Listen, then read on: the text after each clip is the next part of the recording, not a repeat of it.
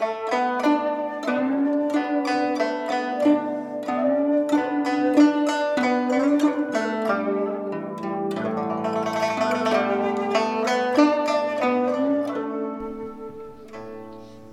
các bạn tiếp tục theo dõi bộ truyện Đại đường nữ pháp y của tác giả Tụ Đường. Người đọc Vi Miu. Chương 209 Bị tập kích trong đêm gió tuyết Suy nghĩ nhanh chóng hiện lên trong đầu. Nhiễm nhan lặng lẽ duỗi tay cầm trường tiêu bên giường lên, Nhẹ nhàng đẩy đoạn đao bên trong ra. Cẩn thận dịch ra khỏi chăn, ghé vào mép sau của giường, duỗi tay móc lên một cái bình nhỏ màu lam để trên hòm thuốc. Nhiễm nhan dán lỗ tai sát xuống đất. Phân biệt tiếng bước chân kia lại kinh ngạc phát hiện, có vẻ như không chỉ có một người từ màn che đến nội thất, tổng cộng chỉ hai ba trường. Nếu hiện giờ hô to cứu mạng, chỉ sợ cứu viện còn chưa kịp tới, thì đã bị bắt hoặc là bị diệt khẩu. Hơn nữa, vãn lục còn ngủ ở gian ngoài. Nghĩ đến đây, nhiễm nhan không khỏi hơi lạnh tâm, chỉ mong vãn lục không xảy ra chuyện. Nhiễm nhan dương mắt nhìn một chút, nếu bây giờ liền trốn ở sau màn giết bọn hắn một cái trở tay không kịp là biện pháp tốt nhất. Có điều, phỏng chừng những người đó đã sắp vào được nội thất. Nàng căn bản không kịp ra đến nơi. Nàng nhẹ nhàng mở nút cái bình nhỏ màu lam, rải thứ thuốc như bột phấn đó ra đầy phòng. Đặc biệt là hất vào trong chậu than cách đó không xa. Thuốc bột bị đổ vào không ít, mùi hoa hồng đậm lập tức tràn ngập toàn bộ gian phòng nhanh chóng làm xong chuyện này. Nhiễm nhan dùng tay áo che lại miệng mũi, đem lỗ tai dán trên mặt đất. Cố gắng phân biệt xem bọn họ đã đến đâu. Lại mẫn cảm nhận ra những thanh âm loạt xoạt rất nhỏ. Nhiễm nhan có thể cảm giác được phần đầu có gió nhẹ lùa qua. Hiển nhiên là những người đó đã đi vào trong nhà. Nàng gắt gao cầm chặt cán của thanh đoạn đao trong tay xúc cảm lạnh lẽo cứng rắn, làm nàng bình tĩnh lại. Tiếng bước chân dần dần đến gần. Người tới tựa hồ vẫn chưa để ý đến hương khí quá mức nồng đậm trong không khí. Chắc là cảm thấy đại đa số hương khuê của nương tử đều là như thế. Những người đó chậm rãi đi tới gần giường.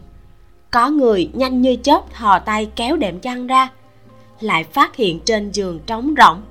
Vội vàng đặt tay lên chăn xem xét, hạ giọng nói vẫn còn ấm. Giường rất rộng, bên trên chồng chất chăn đệm. Đứng ở bên này, hầu như nhìn không thấy được phía sau. Hơn nữa, người tới cũng căn bản không nghĩ đến. Một cái tiểu nương tử lại lớn mật như thế. Sau khi phát hiện có người xâm nhập mà đã lập tức nằm xuống bên cạnh giường nhiễm nhân biết, tuy tạm thời là nàng sẽ không bị phát hiện, nhưng cũng không thể kéo dài. Cái nàng cần chính là một đoạn thời gian ngắn này. Thuốc bột nàng mới rải vừa rồi cần một lúc mới có phản ứng. Trong khoảng thời gian này nhiễm nhan có thể nắm chắc hơn một chút việc phải chế phục nhiều người như vậy. Chỉ là không biết đối phương còn có người tiếp ứng ở bên ngoài hay không những người đó dựa theo ánh sáng mỏng manh từ tuyết ngoài cửa sổ hắt vào phòng mà bắt đầu tìm người. Đầu tiên, bọn họ tập trung vào các loại rương lớn hoặc tủ mà người có thể chui vào. Gia cụ thời đường, đa số đều rất thấp. Chẳng hạn như giường, chỉ là một cái đài gỗ nhỏ nhô lên từ mặt đất. Mà những thứ đó căn bản không có khả năng cho một người trốn vào. Ngoại trừ mấy chỗ có màn trướng, bình phong phòng ngủ hầu như không có góc khuất. Rất nhanh, bọn họ đã tìm đến phía bên trong giường.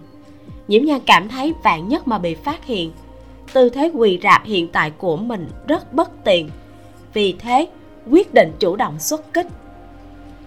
Nàng nhìn thấy ngay lúc bên ngoài mành chỉ có một bóng đen, thì đứng vụt dậy phóng ra. Người đứng ở ngoài mành thấy nhiễm nhan đang chạy nhanh về bên này, cho rằng nàng muốn chạy đi không chỉ không tránh ra, còn tiến lên ngăn lại. Khóe môi nhiễm nhang hơi nhếch lên. Cái nàng chờ chính là lúc này. Nàng đột nhiên cong eo, hàng quang trong tay lóe lên. Đoạn đao chuẩn xác cắm vào dây chằng của xương bánh chè ở khớp gối. Nhiễm nhan xác định, lực đạo của mình không hoàn toàn tổn thương được xương bánh chè, chỉ là cắt đứt được một nửa dây chằng. Người nọ đột nhiên phải chịu một nhát như vậy nhịn không được kêu thảm một tiếng. Thịt một tiếng quỳ rạp xuống đất, chân bị thương càng bị kéo căng, làm hắn đau đến muốn bất tỉnh.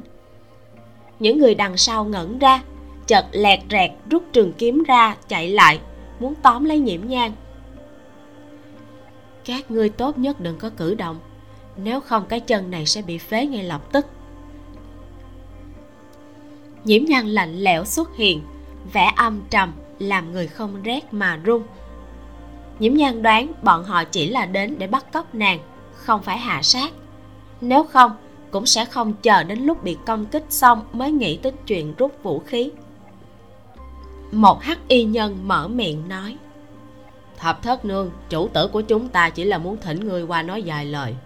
Không có ác ý ngươi không cần phải hạ thủ nhẫn tâm như vậy. Nhiễm nhan tin lời này, nhưng không hề thả lỏng phòng bị. Chủ tử của các ngươi là ai? Thấy đối phương chần chờ nhiễm nhan hừ lạnh, nói. Hành sự lén lút giấu đầu lộ đuôi. Ta dựa vào cái gì mà tin tưởng các ngươi? Những người đó không ngờ nhiễm nhan khó chơi như vậy. Tuy rằng trước khi tới đã tìm hiểu, nghe nói vị nương tử này biết y thuật, có khả năng cũng biết dùng độc bởi vậy, bọn họ đã chuẩn bị rất nhiều giải dược. Nhưng không nghĩ tới, nàng cư nhiên còn biết võ công. Trên thực tế, nhiễm nhan dựa vào bản lĩnh trục lợi này mới lên được đai đen taekwondo. Nếu chính diện giao thủ, thì không phải là đối thủ của bất cứ ai trong bọn họ. Phỏng chừng, đánh không tới hai chiêu đã bị chế ngự. Nhưng nhiễm nhan âm thầm đánh lén xuống tay vừa nhanh vừa chuẩn vừa tàn nhẫn là điều mà bọn họ không thể đoán trước. Không xong. Hắc y nhân có vẻ là người cầm đầu kia hô nhỏ một tiếng. Nàng biết dùng độc. Hơn nữa giọng nói mới vừa rồi của nàng hình như hơi khác thường. Vừa dứt lời vài người đã cảm thấy choáng váng. Mà nhiễm nhan nín thở cũng đến cực hạn rồi nàng cầm đoạn đao lên. Nhanh chóng thối lui ra bên ngoài. Tấm mành vừa dày vừa nặng cũng không có nhiều khí độc bị tràn ra ngoài. Nhiễm nhân yên tâm mà hít thở vài hơi. Đang chuẩn bị đi nhìn thử vãn lục phía sau lại truyền đến một thanh âm lạnh như băng. Mổ thật là đã xem thường người. Nhiễm nhan quay phát lại thấy một hắc y nhân đang kéo một người trong tay, đi ra từ trong bóng tối. Nhiễm nhan nhìn thấy người hắn kéo ở trong tay, thì đồng tử đột nhiên co rụt lại. Bán lục! Yên tâm, nàng ta không có chuyện gì, nhưng nếu ngươi không chịu hợp tác, mổ cũng không dám bảo đảm nàng ta có chuyện gì hay không thanh âm trầm trầm lạnh lùng của người kia vang lên. Ném đoạn đào xuống. Nhiễm nhan hơi mím môi, đứng yên một lát. Đoạn đào trong tay loãng xoảng tuột xuống đất. Có lẽ là đã thấy thủ đoạn của nhiễm nhan. Tâm đề phòng của người nọ đã cao hơn mấy người kia. Hắn cũng không tới gần nhiễm nhan, mà đặt kiếm lên cổ của vãn lục, đứng xa xa, ra lệnh cho nhiễm nhan nhiễm nhan nhìn kỹ vãn lục thấy nàng có thể là đã trúng mê dược hoặc là bị đánh ngất xỉu. Trong lòng mới thoáng nhẹ nhàng thở ra. Đưa giai dược cho bọn hắn. Hắc y nhân có vẻ không tin nàng nên bổ sung một câu. Đừng nhớ trò tính mạng của thị tỳ này nằm trong tay người đó. Nhiễm nhan khinh bỉ cười một tiếng xoay người vào trong nhà. Nàng lại nín thở. Không nhanh không chậm mà mặc áo ngoài vào. Dùng dây lụa trắng cột tóc ở đằng sau lên, mới khom người, lấy ra một cái bình nhỏ màu vàng đất từ hòm thuốc đa. Uống vào một viên, mới ném cái chai ra xa cho bọn họ. Thuốc bột mà nhiễm nhan rải vừa rồi là được điều chế từ mạng đà la và linh lan. Phối với một ít độc dược chế thành một loại độc có hiệu quả mê huyễn. Sau khi hít mùi hương này vào, trong thời gian non nửa chén trà nhỏ, sẽ bắt đầu cảm thấy choáng váng, buồn nôn. Tứ chi vô lực, đồng tử nở to, xuất hiện ảo giác. Người bị nặng sẽ hôn mê, thậm chí tử vong. Những người đã uống xong giải dược, liền đỡ người bị thương ra khỏi nội thất. Người ở bên ngoài nói nhiễm thập thất nương, mời đi theo mổ một chuyến. Nhiễm nhân lấy khăn tay lụa trắng tẩm độc được cất vào người. Trước khi đi, nhìn thấy cây dù trắng trơn được đặt dựa vào tường. Nghĩ rằng bên ngoài tuyết đang rơi, liền cầm lên. Chương 210 cắn chết ngươi. Nhiễm nhan biết hộ vệ trong viện có thể đã bị hạ gục nếu không lúc ấy khi nàng đâm bị thương người nọ, tiếng hét thảm kia khẳng định là không ai không nghe thấy. Trước mắt, cũng chỉ có thể đi một bước, nhìn một bước. Những người đó thấy cây dù giấy nhiễm nhan cầm trong tay, cảnh giác nhìn vài lần, nhưng lại nghĩ chỉ là cây dù mà thôi, căn bản giấu không được thứ gì, nên cũng không ngăn cản. Nhiễm nhân cầm một kiện áo choàng đưa qua một đám hắc y nhân theo bản năng mà rào rào lui lại phía sau. Những người này lúc đầu vì coi khinh đối thủ mà ăn mệt, lúc này lại có vẻ cẩn thận quá đáng. Nhiễm nhan suy một tiếng, đứng dưới hành lang bung dù, thấy hắc y nhân còn có ý định dùng vãn lục để uy hiếp nàng, liền lạnh lùng nói, tìm đồ bọc nàng lại chỉ mặc một kiện trung y còn bị sách tới sách lui trong băng thiên tuyết địa. Cho dù chưa có gì nguy hiểm, lúc trở về cũng chỉ còn lại nửa cái mạng. Trong ánh sáng tuyết chói lọi, một đám người đã thấy rõ khuôn mặt của nhiễm nhang sôi nổi chửi thầm. Có câu, nữ nhân càng đẹp càng độc. Quả nhiên là vậy.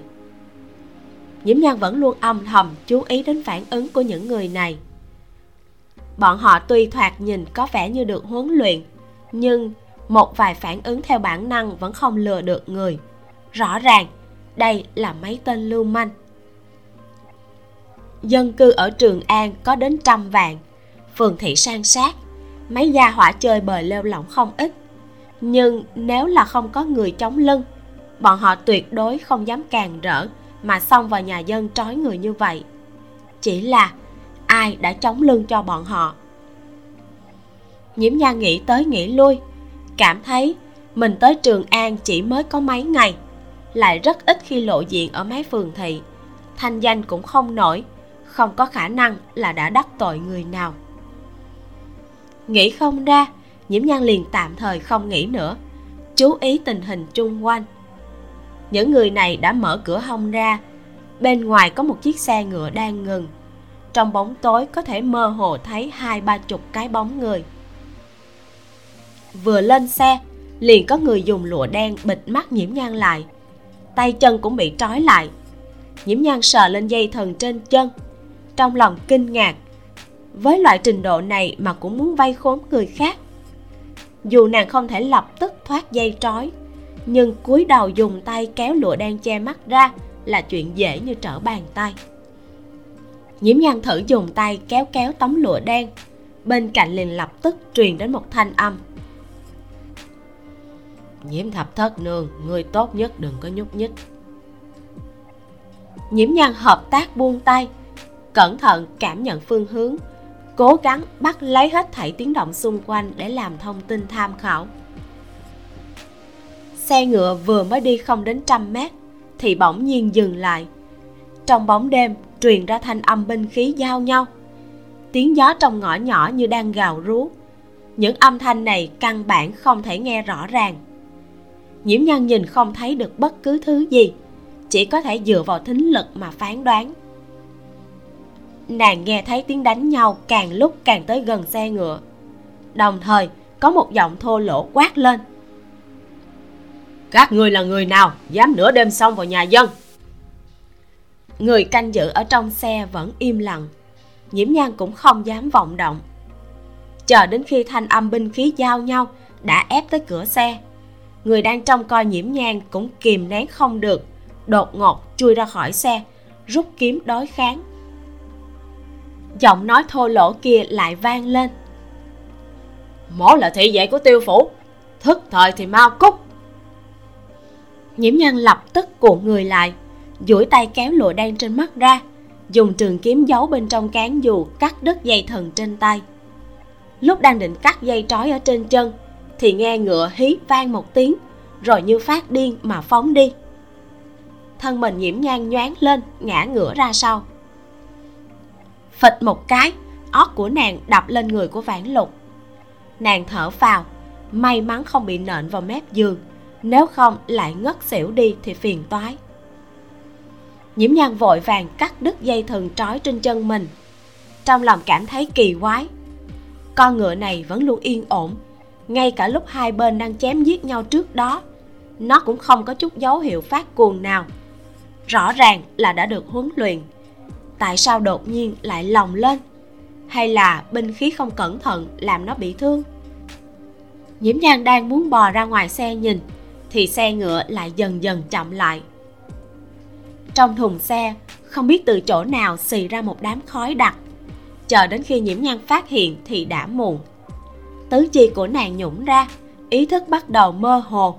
Dùng ý chí dãy dụa một lúc, ẩn ẩn thấy có một bóng người đi vào trong xe. Nhặt tấm lụa đen rơi trên mặt đất lên che mắt nàng lại. Nhiễm nhan cuối cùng cũng không thắng nổi dược lực, mất đi ý thức không biết đã hôn mê bao lâu. Trong bóng đêm, nhiễm nhan chỉ cảm thấy trên người rất lạnh. Cổ như đang bị thứ gì đó gặm cắn. Có chút đau đớn, lại có chút trơn trượt, rất ghê tởm. Nàng mở bừng mắt, trước mắt vẫn là một mảnh hắc ám. Có thể cảm giác được lụa đen vẫn còn che trên mắt. Có một bàn tay nóng bỏng đang vuốt ve trên vùng eo bụng của nàng. Tỉnh rồi sao? Trong thanh âm người nọ mang theo ý cười, lại có vẻ lạnh lẽo. Một bàn tay đẩy ra lụa đen phủ trên mắt nàng. Nhiễm nhan mở to mắt, thấy rõ mặt người kia, cũng thấy rõ tình trạng hiện tại của mình. Y phục trên người nàng đều bị rút cả đi.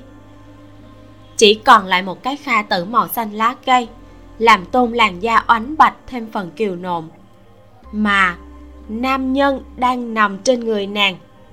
Trên người chỉ khoác một kiện trung y màu trắng. Phần ngực trắng chắc lộ ra, tóc đen rối tung, mặt hẹp dài. Thiên đình no đủ. Mày dài ra hai bên thái dương, nhưng không sắc bén như của tô phục.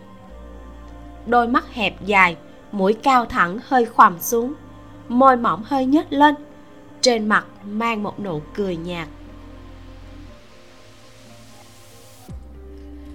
Khuất nhục. Thật là khuất nhục. Trong đầu nhiễm nhang xẹt qua từ này trước tiên, nhưng đối diện với ý cười có vẻ nghiền ngẫm trong mắt hắn. Nàng tuyệt đối không cho phép chính mình thất thố. Ánh mắt của nàng u tối nặng nề, thanh âm lạnh lùng nhàn nhạt. Lý khác. Nữ tử nào không coi trọng trinh tiết của bản thân? Lý khác vốn muốn nhìn bộ dáng kinh hoảng thất thố của nàng.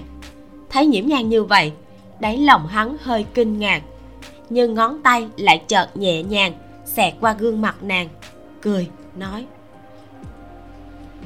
Hừm, ngươi bây giờ đã là người của bổn dương cao hứng không? Ngủ một giấc thì là người của ngươi.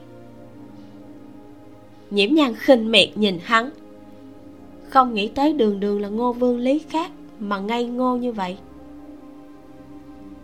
Ha, có ý tứ.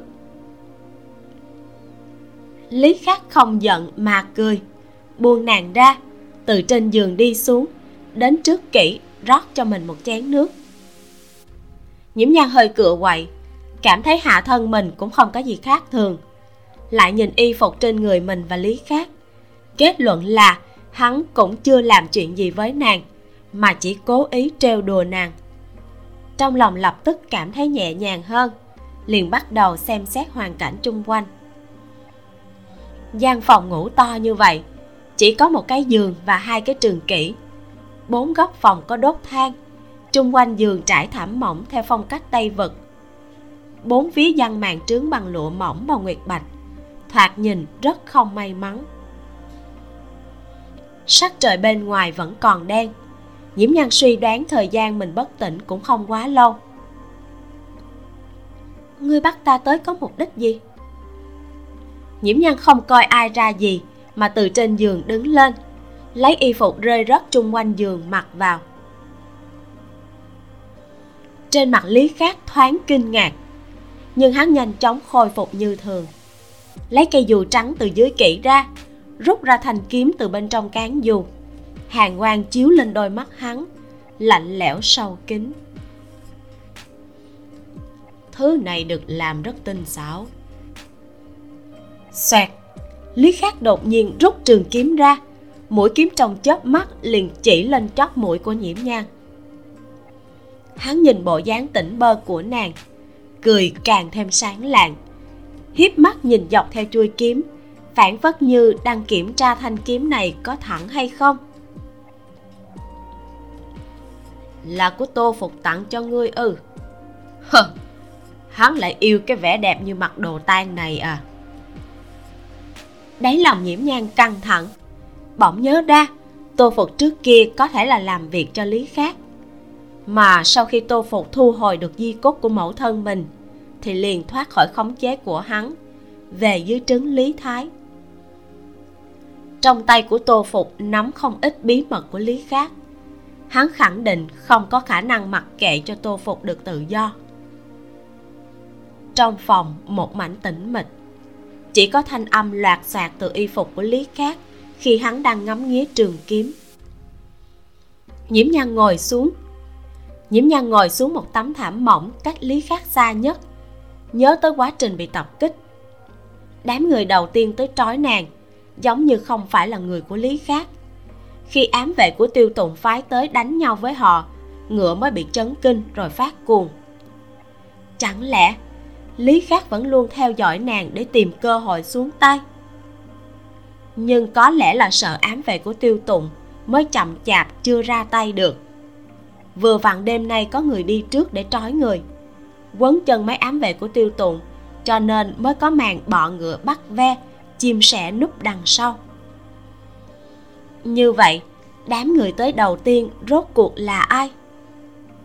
Nhiễm nhân nhíu mày, không nghĩ tiền căn hậu quả gì nữa. Vừa rồi, lúc nàng mặc lại y phục, đã phát hiện dược bình giấu bên người đều bị lấy đi. Chỉ còn dư lại một tấm khăn tay và giải lụa trắng cột trên tóc nàng. Phải nghĩ biện pháp để đào tẩu mới được còn chưa chờ nhiễm nhan nghĩ ra đối sách, đã nghe thấy bên ngoài có người nói. Chủ tử, người đã tới. Lý khắc cười, nhìn về phía nhiễm nhan, trong miệng lại hỏi, tới một mình? Người nọ đáp, phải. Thu hết toàn bộ đao kiếm độc vật trên người hắn, cẩn thận một chút. Đại danh đỉnh đỉnh tô dược sư dùng độc cũng như giết người vô hình đó. Lý khắc nhướng mày nói. Dạ. Tiếng bước chân đi xa tay nhiễm nhan giấu trong tay áo hơi nắm lại rủ mắt trong đầu vội vàng nghĩ đối sách. Trong tầm mắt nàng lúc này lại xuất hiện một đôi chân. Nhiễm nhan ngẩng đầu lên phát hiện lý khắc không biết khi nào đã đến trước mặt nàng duỗi tay ra đem nàng ôm vào lòng cút ngay. Nhiễm nhan không hề che giấu sự chán ghét ở trong lòng. Sắc mặt lý khắc khẽ biến, nhưng chợt đem nàng ép vào trong lòng ngực. Ái mùi lại lạnh lẽo nói ở bên tai nàng. Sao? Người trong lòng vừa tới thì liền có dũng khí ư? Hắn hung hăng, siết chặt tay, ôm nhiễm nhang. Ngữ khí đột nhiên trở nên cay độc. Vậy thì thành thật một chút cho bổn vương bổn vương nói cho người biết. Bổn vương nếu đã dụ được hắn tới, thì sẽ nắm chắc cho hắn chết không toàn thây vừa nói, hắn vừa duỗi tay cởi y phục trên người của nhiễm nhang tay nhiễm nhang bị giữ chặt, toàn thân không thể nhúc nhích. Nàng nhìn lý khác bởi vì dùng sức mà trên cổ nổi lên gân xanh và động mạch. Liền đột nhiên dùng hết sức lực toàn thân nhón chân lên, há miệng cắn thật mạnh lên động mạch chủ trên cổ hắn. Một ngụm này cắn đến cực kỳ chuẩn xác, lại hạ thủ tàn nhẫn, gần như là nghiến đứt động mạch của hắn. Máu tươi tung tóe phun ra như suối. Một dòng máu đỏ tươi theo khóe miệng nàng chảy xuống. Lý khắc tuy rằng chưa bao giờ đánh nữ nhân, nhưng hắn vẫn sẽ giết nữ nhân. Nhiễm nhan cảm giác được sát khí đột nhiên bạo trướng, vội vàng nhả ra dùng sức lực toàn thân.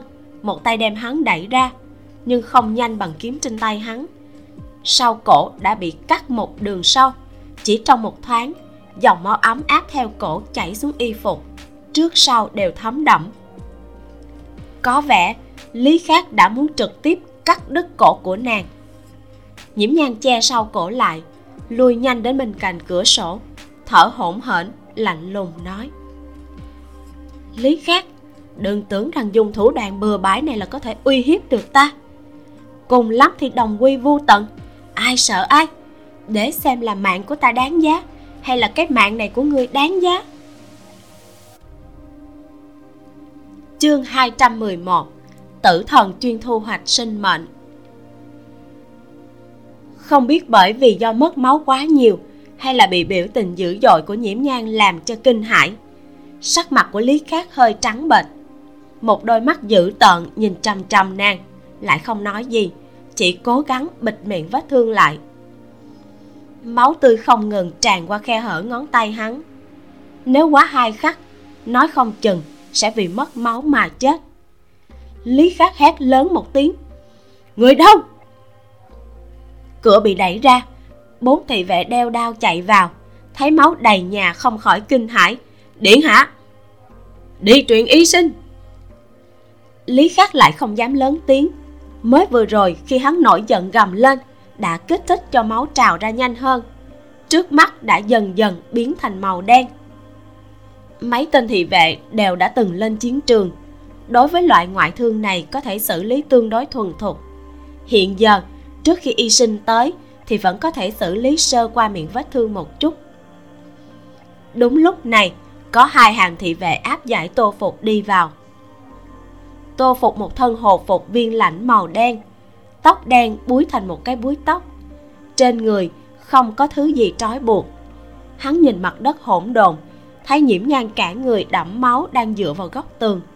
Biểu tình vốn đã lạnh lùng, càng giống huyền băng ngàn năm. Tô phục không biết đã dùng sức như thế nào, lại tránh thoát được hai tên thị vệ đang áp giải hắn. Đi đến bên cạnh nhiễm nhan. Để ta nhìn xem toàn bộ những thị vệ phía sau đều mang một biểu tình căng thẳng, lại không có một ai dám bước ra ngăn cản hắn. Nhiễm nhan buông lỏng tay ra, máu tươi lại lần nữa ọc ra, miệng vết thương rất sâu, nhưng cũng may là không có bị thương đến động mạch như lý khác. Tô phục móc khăn ra, nhẹ nhàng lau đi máu tươi chung quanh vết thương.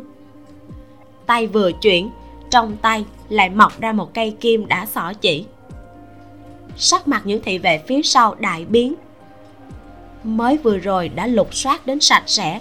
Chỉ thiếu nước bắt hắn cởi sạch ra để kiểm tra nữa mà thôi. Cây kim lúc này là hô biến từ đâu mà ra? Có thể nhịn đau không? Tô phục hoàn toàn không cảm thấy mình hỏi một nương tử câu hỏi như vậy, nó kỳ cục đến cỡ nào? Ở trong lòng hắn, nhiễm nhan không giống một nữ tử bình thường nhiễm nhan chưa từng thử qua chuyện được khâu miệng vết thương mà không có thuốc gây tê. Nàng cười khổ. Với tình trạng hiện tại thì cần phải nhịn chứ. Nếu không, cứ để vết thương hở rộng như vậy, lát nữa mà có cơ hội chạy thoát, cũng chạy không nổi. Lập tức căng da đầu ừ một tiếng. Kim xuyên qua làn da. Nhiễm nhan hơi run rẩy. Rất đau nhưng kỳ thật cũng không đến mức không chịu đựng được như tưởng tượng. Bởi vì bản thân của vết thương này đã làm nàng đau đến chết lặng. Có đau thêm chút nữa cũng không tính là gì. Chỉ là cảm giác da thịt bị xuyên qua này quá rõ rệt, làm cả người khó chịu. Bởi vì thương thế của lý khác rất nghiêm trọng, hắn cũng không còn sức đếm xỉa tới bọn họ tô phục mới có thời gian xử lý thỏa đáng miệng vết thương cho nhiễm nhang chờ đến lúc miệng vết thương rộng ba tấc được khâu lại cả người nhiễm nhang đã hư thoát. Mồ hôi ướt đẫm toàn thân từng giọt nhỏ từ trên mặt xuống sàn nhà nhưng từ đầu đến cuối nàng đều không rên một tiếng. Còn chịu đựng được không? Tô phục băng bó tốt cho nàng thanh âm luôn lạnh lẽo cũng trở nên nhu hòa ừ những thề vệ kia nhìn mà trợn mắt há mồm. Mấy người này là loại gì đây? Tô phục là sát thủ thì không nói đi, nhưng một cái tiểu nương tử, sống sờ sờ, bị khâu lại da thịt, lại không kêu la gì. Chuyện này quá kỳ quái. Có điều, bọn họ sực nhớ ra, đến chủ tử nhà mình cũng đã bị thương thành như vậy. Tiểu nương tử này cũng không chừng là một sát thủ lý khác không phải là một hoàng tử được nuôi theo kiểu yếu ớt trong kinh đô. Luận mưu lược, gan dạ sáng suốt cùng kiêu dũng, cả đương kim thánh thượng cũng rất thưởng thức hắn. Nghĩ đến đây, đám thị vệ lập tức liệt nhiễm nhang vào cùng một cấp bậc nguy hiểm với tô phục. Tô phục cùng nhiễm nhang liếc nhìn nhau, ý tưởng không mưu mà hợp. Hiện tại, lý khắc không rảnh để chỉ huy đám thị vệ đúng là thời cơ chạy thoát rất tốt. Với võ công của tô phục, ít nhất phá vây cũng không thành vấn đề. Tô phục đang lo lắng nhiễm nhang bị thương quá nặng, kiên trì không nổi, nhưng thấy sự kiên định trong mắt nàng, hơi mím môi, duỗi tay cầm lấy bàn tay nhỏ nhắn mềm mại của nàng ôm nhu nói, ở phía sau ta. Được. Nhiễm nhan không thể hỗ trợ nhưng nàng tuyệt đối sẽ không để chính mình trở thành vướng bận. Tô phục trước tiên buông tay nhiễm nhan ra, như một con báo săn nhanh chóng phóng ra. Tóm đầu của một thị vệ giật ngược hắn ra sau, trong nháy mắt rời khỏi nhóm thị vệ. Tay trái tô phục đã giữ chặt đầu của người nọ, tay phải lượn qua, chỉ nghe rắc một tiếng, đầu của tên thị vệ kia đã rũ xuống một cái góc độ không bình thường một loạt động tác này bất quá chỉ trong một giây. Thị vệ bị giết kia nửa cơ hội dãy dụa cũng không có. Nhiễm nhan chỉ cảm thấy trong đầu oanh một tiếng, phản phất như cảm nhận lại một lần nữa thanh âm khủng khiếp phát ra khi tay của trương trợ lý kia cứng rắn, vặn gãy cổ nàng. Đi.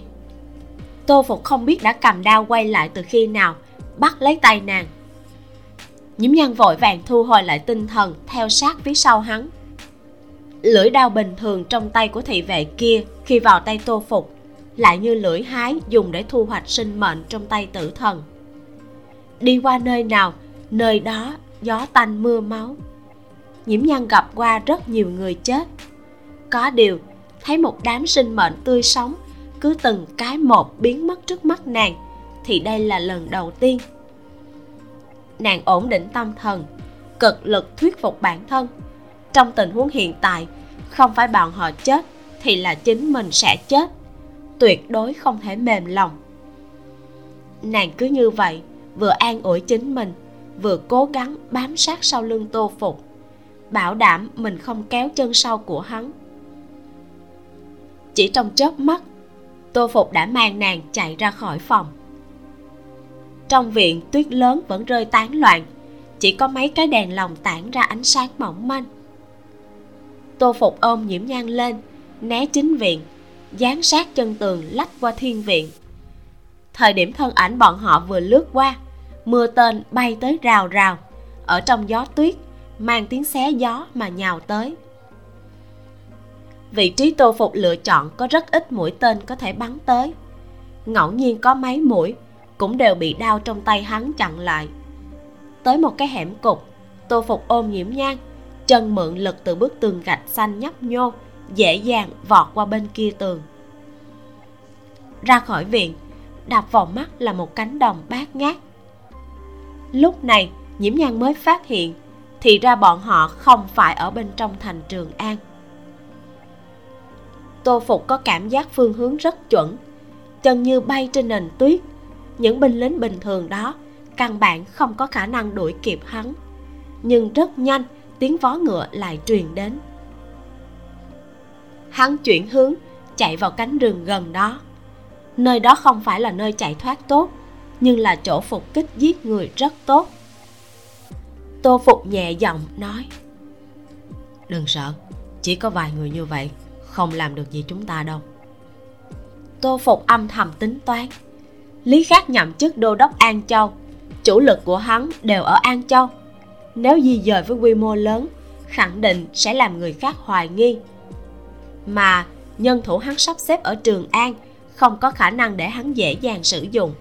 Bởi vậy, chỉ bằng những người này cũng không đáng ngại. Vốn dĩ, nếu hết thảy bị nắm ở trong tay lý khác tô phục hiện tại có thể đã chết dưới mưa tên. Nhưng ai ngờ lý khắc đã coi nhẹ nhiễm nhang còn bởi vậy mà suýt nữa bỏ mạng.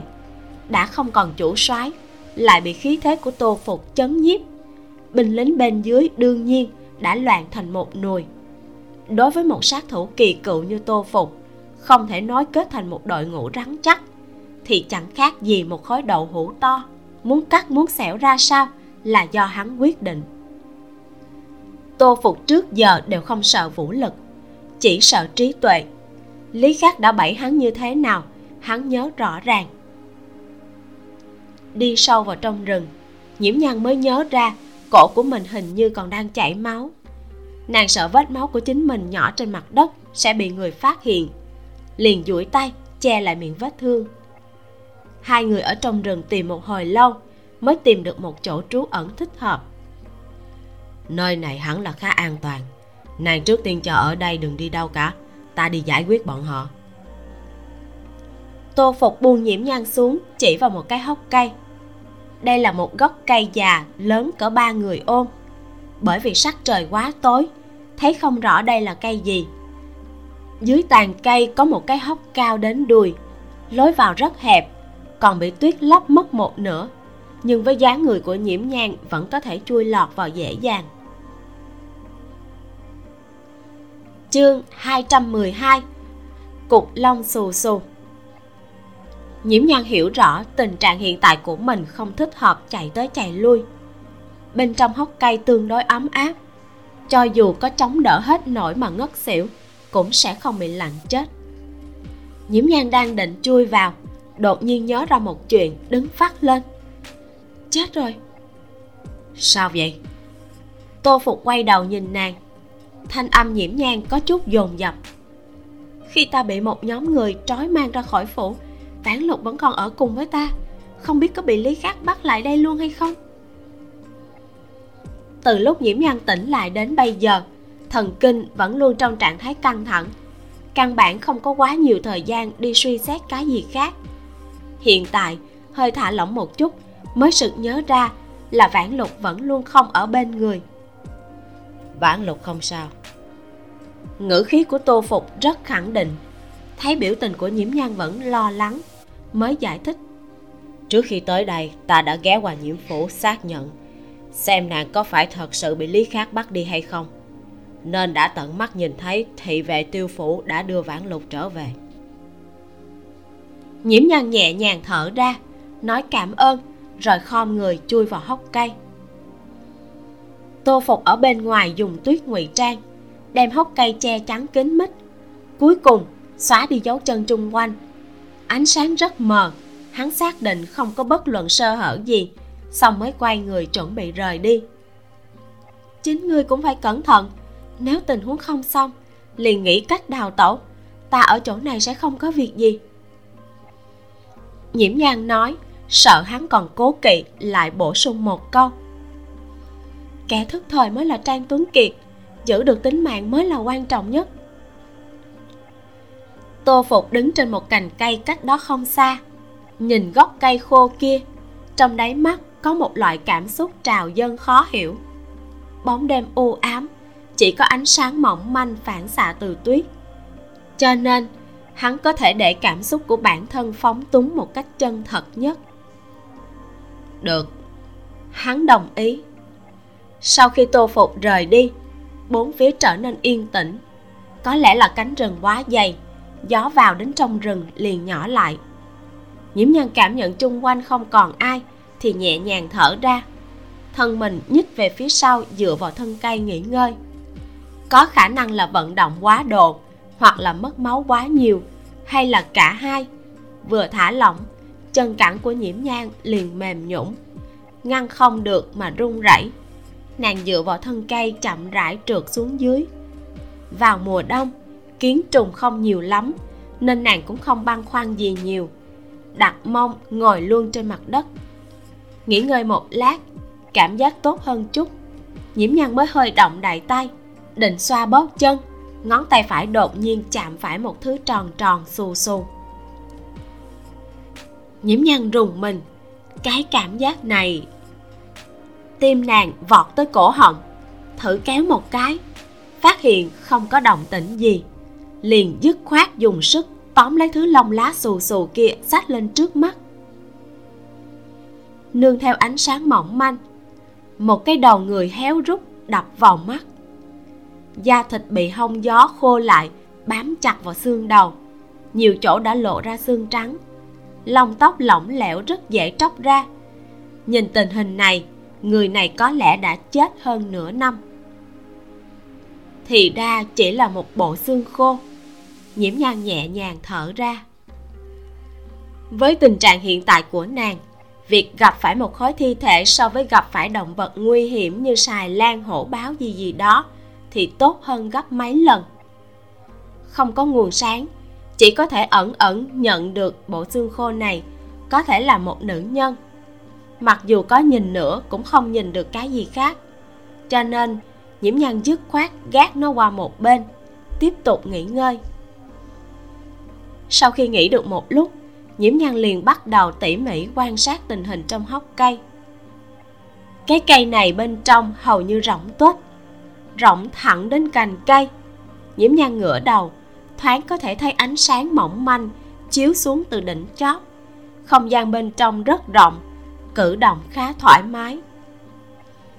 Một cái hốc cây như vậy, sao lại có người chết ở bên trong?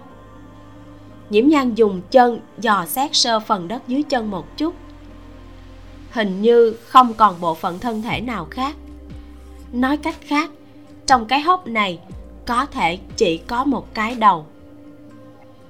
Ước chừng qua một khắc, trên ngọn vang lên tiếng tuyết rơi loạt xoạt ngay sau đó cửa hốc bị người đào ra. Hợp thất nương. Thanh âm hơi thở dốc của tô phục truyền đến.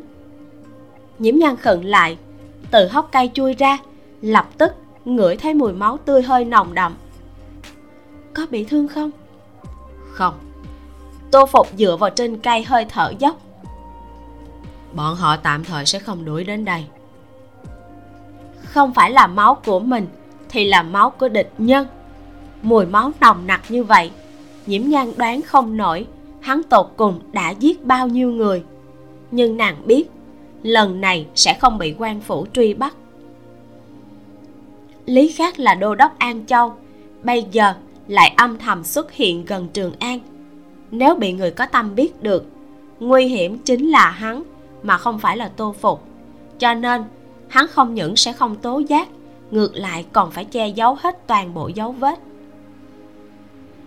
Chỉ là lần này nhiễm nhan xem như triệt triệt để để mà đã đắc tội lý khác. Trong lòng nàng thở dài, ngồi xổm xuống, dùng tuyết che chắn lại hốc cây lần nữa. Nàng là một nữ tử, cũng không thể xách một cái đầu người đi quan nha báo án chứ. Như vậy cũng quá kinh dị rồi.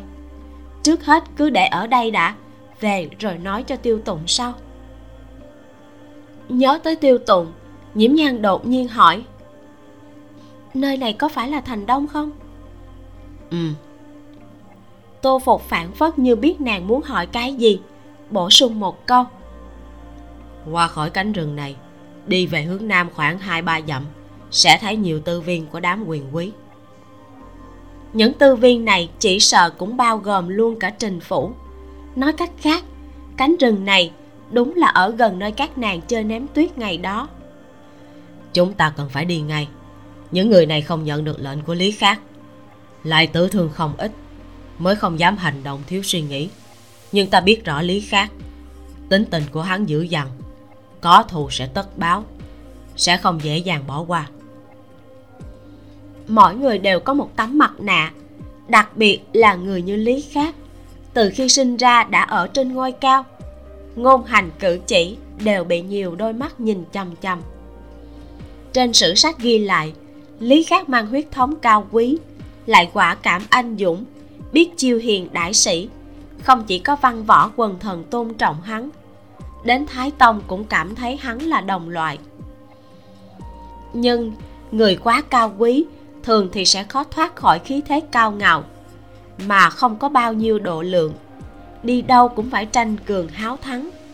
Từ cách hành sự của lý khác thì cũng thấy hắn vô cùng mạnh bạo, mũi nhọn quá lộ liễu.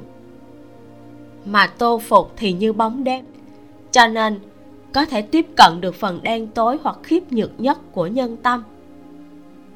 Nhiễm nhân không chút do dự mà tin tưởng những gì hắn miêu tả về lý khác yên lặng đi theo hắn ra khỏi rừng cây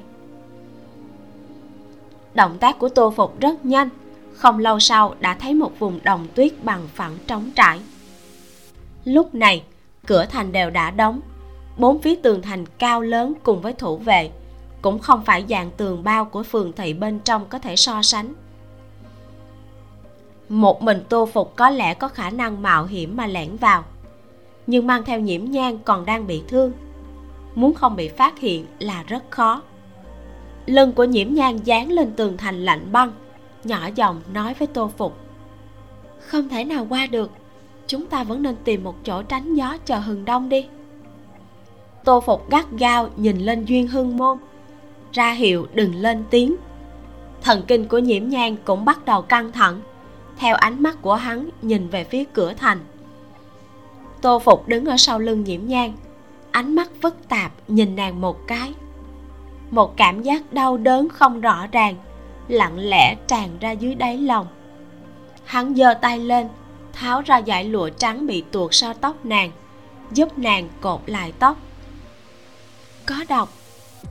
Nhiễm nhan nhắc nhở một câu, lại không ngăn cản, bởi vì nàng tin tưởng tô phục có thể giải quyết loại độc này. Sợi tóc trơn mịn mát lạnh như sợi tơ luồn qua ngón tay xúc cảm rất thoải mái. Tô phục bụng về mà giúp nàng cột tóc lại, buông tay ra mới nói, hắn tới rồi. Dứt lời, giống như một cái bóng hòa tan vào trong màn đêm. Nhiễm nhan sửng sốt một chút, còn đang nghĩ câu hắn tới rồi kia là có ý tứ gì, thì nghe cửa thành kẹo kẹt mở ra. Kết thúc phần 53 Cảm ơn các bạn đã lắng nghe. Mình là Vi Miu. Xin chào và hẹn gặp lại.